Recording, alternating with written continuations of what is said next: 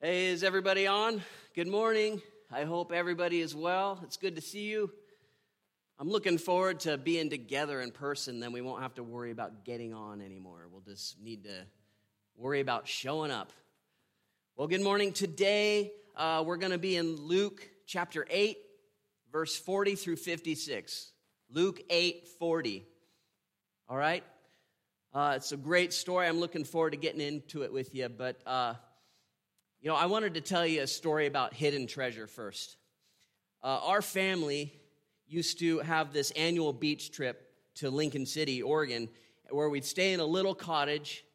Uh, we'd go and play at the beach, of course, and go to the outlet malls. And so, since we'd go shopping together as a family, we'd, we'd like to give the kids a little bit of spending money. And so, one year we watched the movie The Goonies, and it's this movie about kids going after hidden treasure, following a map and, and finding hidden treasure. And so I got this bright idea that I wanted to give my kids a treasure hunt at the beach. And so, uh, so we arranged this thing. So we needed a map with a riddle to solve. And uh, you needed to have a little bit of an adventure to get to the places where it was pointing you. And then hopefully at the end, you find the hidden treasure. And so uh, I made a map with a poem on it with the riddle, and I used old, I used old English to make it look genuine. Yea, and, and thou hast to go to the stairs of the whatever. And, and I roughed up the paper. I crumbled up this paper that I made this riddle on a bunch of times, and I opened it and crinkled it up again. And, and then I burned the edges, and I rubbed dirt on it to make it look really old and to make it look real. And I rolled it up and I put it in an old brown bottle with a, with a cap that was attached to it. So, anyway, the plan was I would hide this bottle uh, with the map in it at one beach we would go to regularly. And then the directions on the map would, would basically point them to the other beach that we like to play at and it was a few miles down the road. So we would really have to go places to find the treasure. And hopefully, there'd be this treasure that they could find, and, and they'd have to figure it all out. I didn't want to really help them too much. And so, uh, for the treasure idea, we used those dollar gold coins that we have now. And we mixed in some play jewelry, and I borrowed a, friend's uh, old burlap sack to put it in so it, it really looked genuine. So, anyway, we arranged all this. We went to the beach and I planted the bottle where I knew the kids would find it. And when they saw this bottle and it had a paper inside, they got all excited. They opened it and they read it. And, and I kept playing it off like, ah, it's a fake. You guys are just getting your hopes up. But they argued it. They really entered in. They, they thought it was real. And so one of the main parts of the plan was like they'd find this bottle in the evening one night. And so they'd have to wait overnight uh, to go to the next place to, to find the next piece of the puzzle. Because I, I wanted the excitement to build, I wanted them to, to lose sleep over it.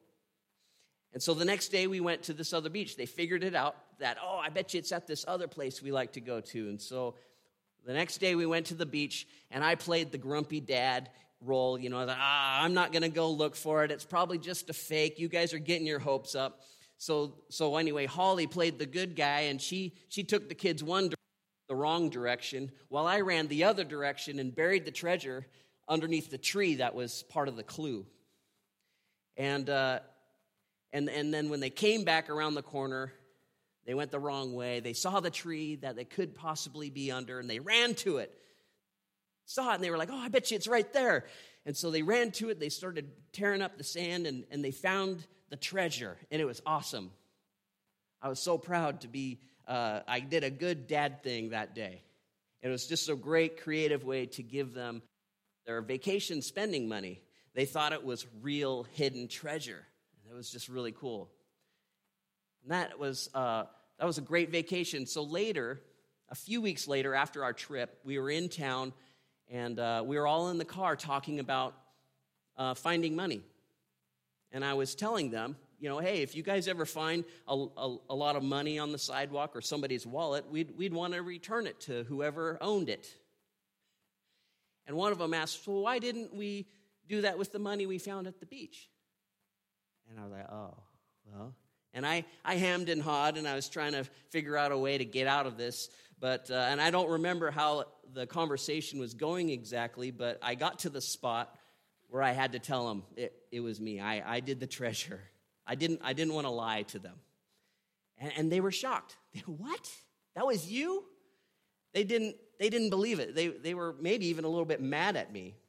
And so I asked them, I was like, hey, wait a minute. Do you, do you know why? Do you understand why I did that for you? It's because I love you guys and I wanted to give you an adventure. I wanted you to, to, to have this really cool experience that you would remember so that when you're older, you would look back on this and you would know that your dad loves you very much. Because I, I imagine they would figure it out when they got older, but they figured it out then. And, and, and after I told them that, it's because I love them so much. They, they got silent. I think, I think the message got across. And as I, I try to show my kids love like that regularly, where I give them things to say, I love you. But I also love them in a, in a way that I want to see them grow in maturity, that uh, I don't try to solve every problem that they have.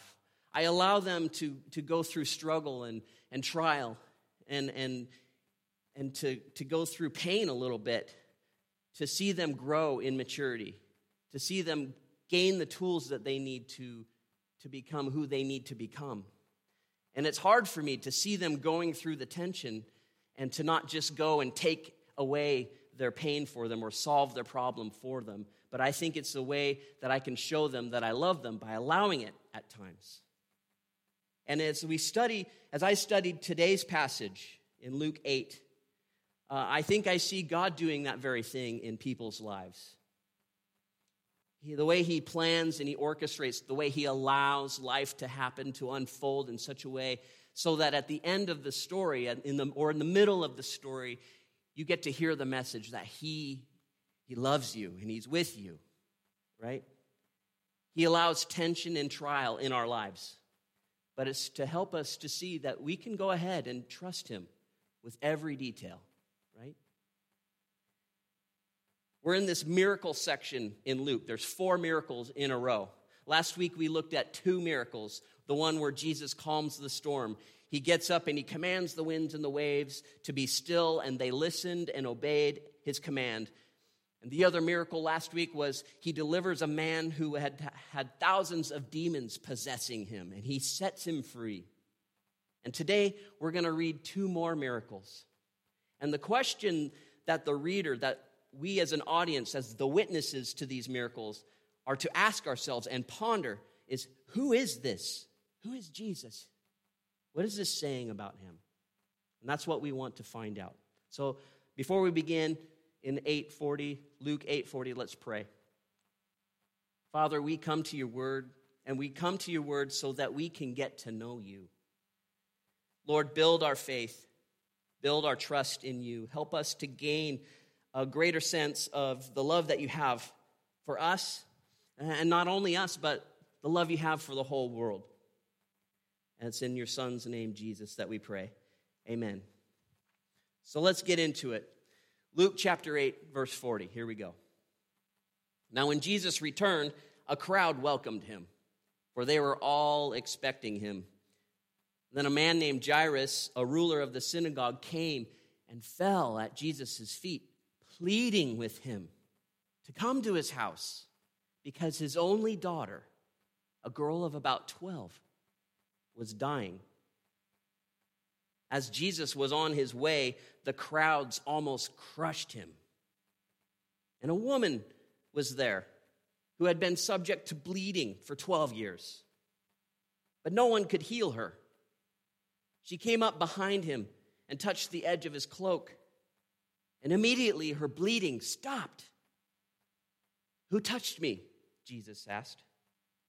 When they all denied it, Peter said, Master, the people are crowding and pressing against you. But Jesus said, Someone touched me. I know that power has gone out from me. Then the woman, seeing that she could not go unnoticed, came trembling and fell at his feet in the presence of all the people, she told why she had touched him and how she had been instantly healed. And then he said to her, Daughter, your faith has healed you. Go in peace. While Jesus was still speaking, someone came from the house of Jairus, the synagogue ruler. Your daughter is dead, he said. Don't bother the teacher anymore. Hearing this, Jesus said to Jairus, Don't be afraid, just believe, and she will be healed. When he arrived at the house of Jairus, he did not let anyone go in with him except Peter, John, and James, and the child's father and mother. Meanwhile, all the people were wailing and mourning for her. Stop wailing, Jesus said. She is not dead, but asleep.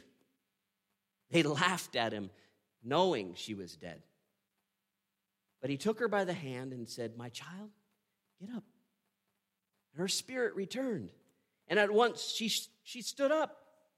Then Jesus told them to give her something to eat. Her parents were astonished, but he ordered them not to tell anyone what had happened. Such a good story. So much tension is involved in this story, right?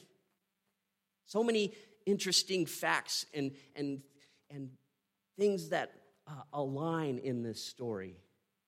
There's a couple different ways to look at the details and the events in this story. One is to look at it as like just some great coincidence, right?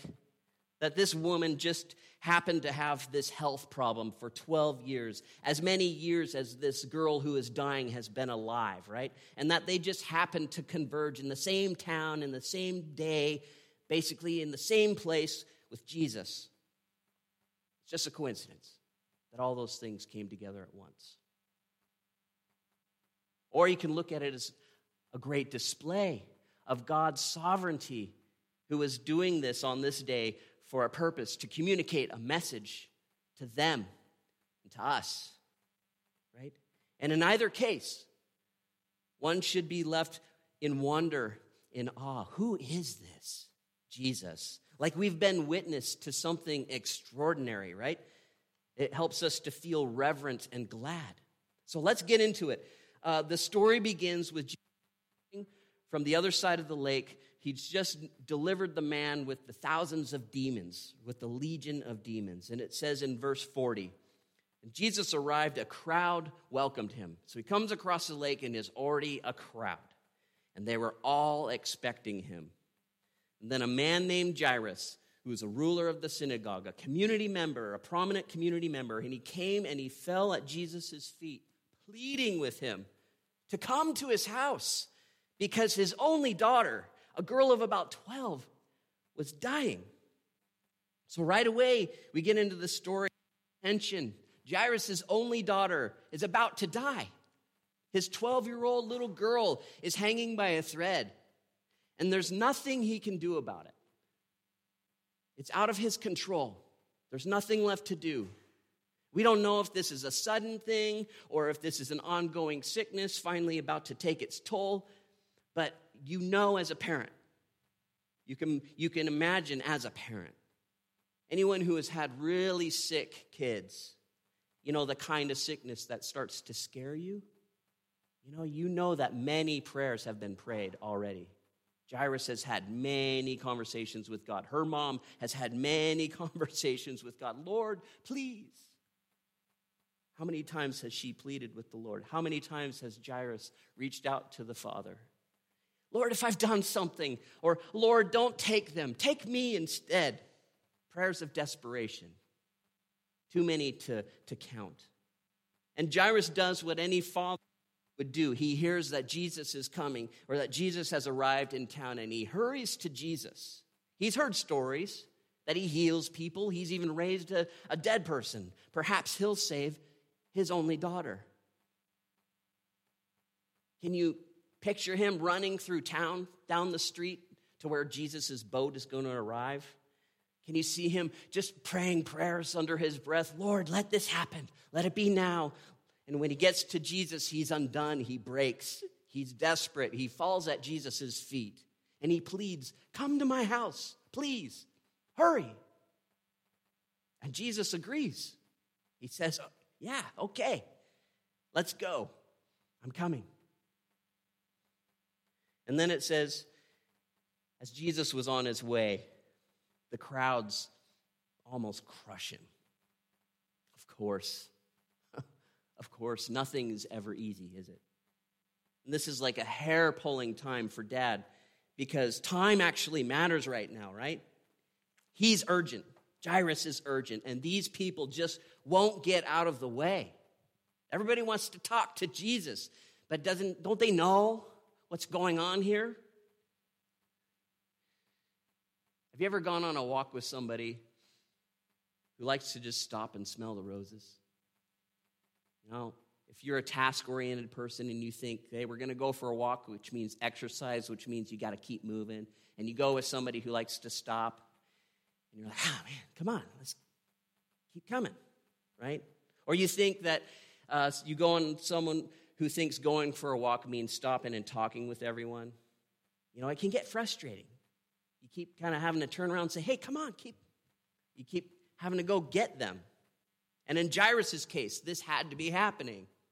Jairus wants to walk, Jairus wants to run back, I'm sure, but Jesus is just kind of going through the crowd. The crowd won't let him pass. This had to be making Jairus squirm. And meanwhile, as they're making their way to Jairus' house, another person heard Jesus was in town, and she wanted to get to him too. Her issue was also a big one. She had this in her life for over a decade. Verse 43. A woman was there who had been subject to bleeding for 12 years, but no one could heal her.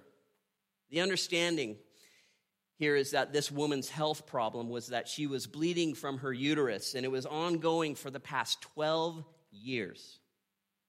Not weeks, not months, years, right?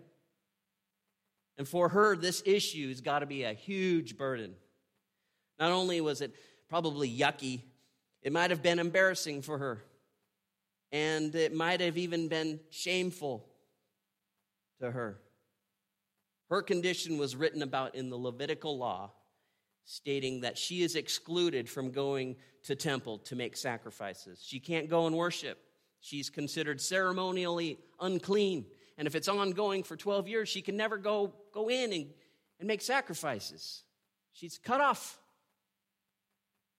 and with a condition like that, the community around her maybe, maybe thought that she was cursed, that God was punishing her and her family, that she or someone in her family did something to deserve this. And she did not want this in her life. And It even says in some manuscripts that she spent all she had on doctors and was still not well. You think about her prayer life. How many times she's talked to God about this? How many times she pleaded with God, Take this away from me. Done anything evil, uh, let me, I'll do anything to get rid of this. Please forgive me, help me, get me clean. She, she thought she needed to make some sort of deal with God, right?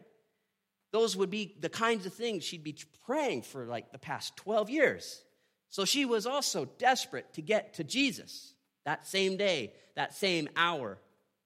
And she came up behind him, it says in verse 44, and he touched the edge of his cloak, and immediately her bleeding stopped. Now, picture her there. Can you see her in the midst of the crowd? This crowd that's crushing Jesus, and this little lady pressing through. You know?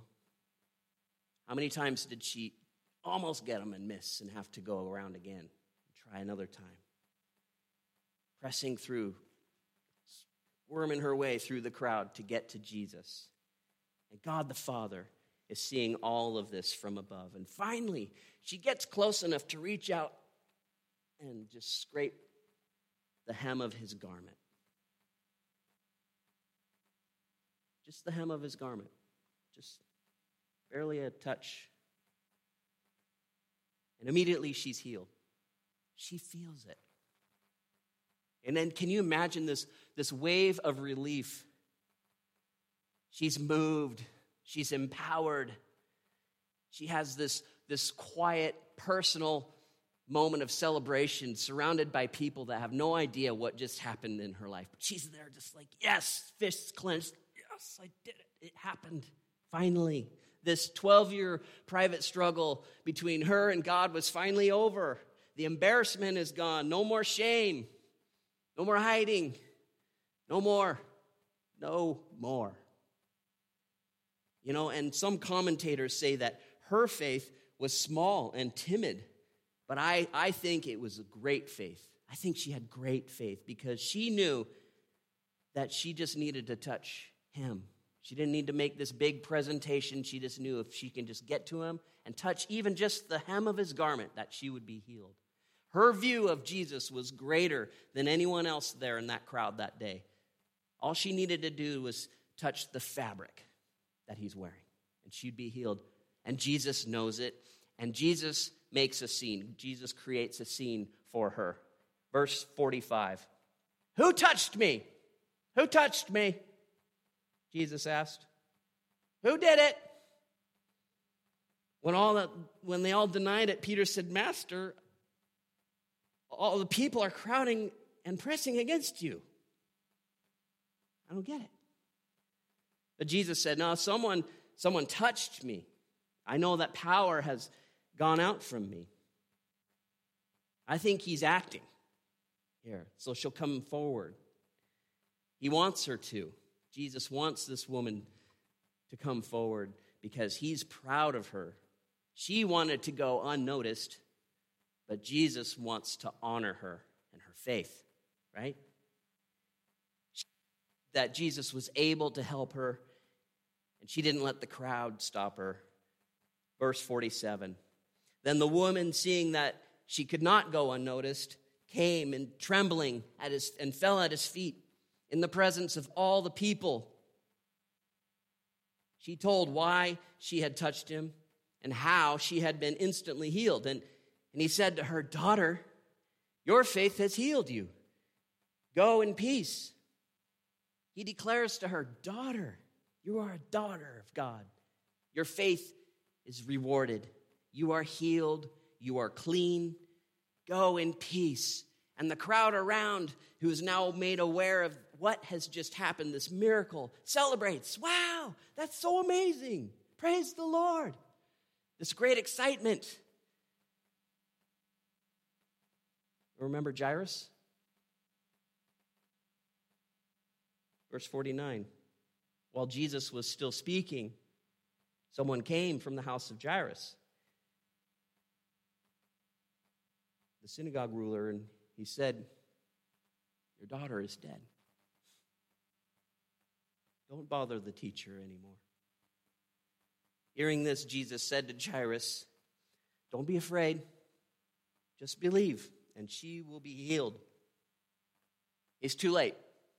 They took too long. Jairus heard the words that we hope no one ever has to hear Your daughter is dead.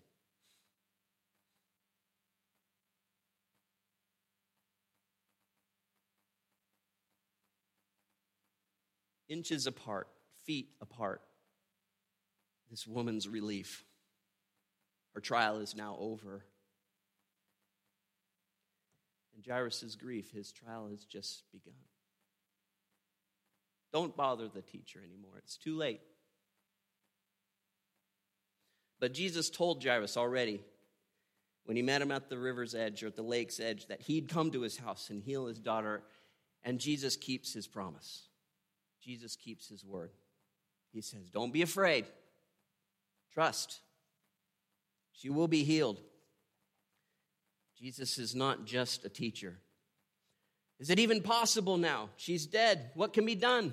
Right? Verse 51 When he arrived at the house of Jairus, he did not let anyone go in with him except Peter, John, and James, and the child's father and mother. Meanwhile, all the people were wailing and mourning for her. Stop wailing, Jesus said. She's not dead, but asleep. They laughed at him, knowing that she was dead. There's no doubt that the daughter is dead. From the human perspective, it's over. And the house is already surrounded with grief and sorrow, great grief, great sorrow. Can you see Jairus approaching the house with Jesus and this crowd? You see Jairus' eyes meet with his wife up the sidewalk there? The pain that they share in that moment, they embrace and try to console each other. And they go from there to inside the house where she's laying. You know, this is the first time Jairus has seen his daughter's dead body. He's overcome with grief. This is horrible. Verse 54 But Jesus took the little girl by the hand and said, My child, get up. Her spirit returned, and at once she stood up. Then Jesus told them to give her something to eat. it's like Jesus is the only guy there at the house that thinks this is no big deal. He's fine with it. She's not dead, she's sleeping, right? And he wakes her up like someone wakes up a little kid taking a nap. Say, little girl, my child, get up. That's how he says it. She takes a breath. Her eyes open and she stands up. And Jesus said, Give her a snack. I guess dying makes you hungry. In verse 56, her parents were astonished, but he ordered them not to tell anyone what had happened. How can you not tell this? How can you not say anything about this? Is he kidding? I can't even fathom this emotional turnaround of those events. I'd probably be crying greater tears now of just joy and brokenness and, and disbelief and wonder than, than my tears of sorrow. From deepest sorrow to greatest joy. Only Jesus can do it. The psalmist in Psalm 30 writes this that, that just makes sense now. It says in Psalm 30, I will exalt you, O Lord, for you lifted me out of the depths and did not let my enemies gloat over me. O Lord my God, I called to you for help, and you healed me. O Lord, you brought me up from the grave. You spared me from going down to the pit. Sing to the Lord, you saints of his. Praise his holy name. For his anger lasts only for a moment, but his favor lasts a lifetime. Weeping may remain for a night, but joy comes in the morning. You turned my wailing into dancing. You removed my sackcloth and clothed me with joy, that my heart may sing to you and not be silent. O Lord my God, I will give thanks to you forever. It's all because of Jesus. Jesus changes everything. Jesus heals. Jesus raises. Jesus saves. Amen. The way this story unfolds to me is so potent. All the tension, all the emotional swing, all the history, the way Jesus draws faith out, the way his great love in their lives is so powerful. It's so profound. It's, it's so life changing meeting Jesus in the road. And his message to them, his message to his disciples who are witnessing this, his message to us who are witnessing this is we can trust him with everything. Have faith. Do not be afraid. We all have twists and turns in our life. And I hope that as you go through your twists and turns, that you find the hidden treasure in them. That at the end of the map, you find a loving Father.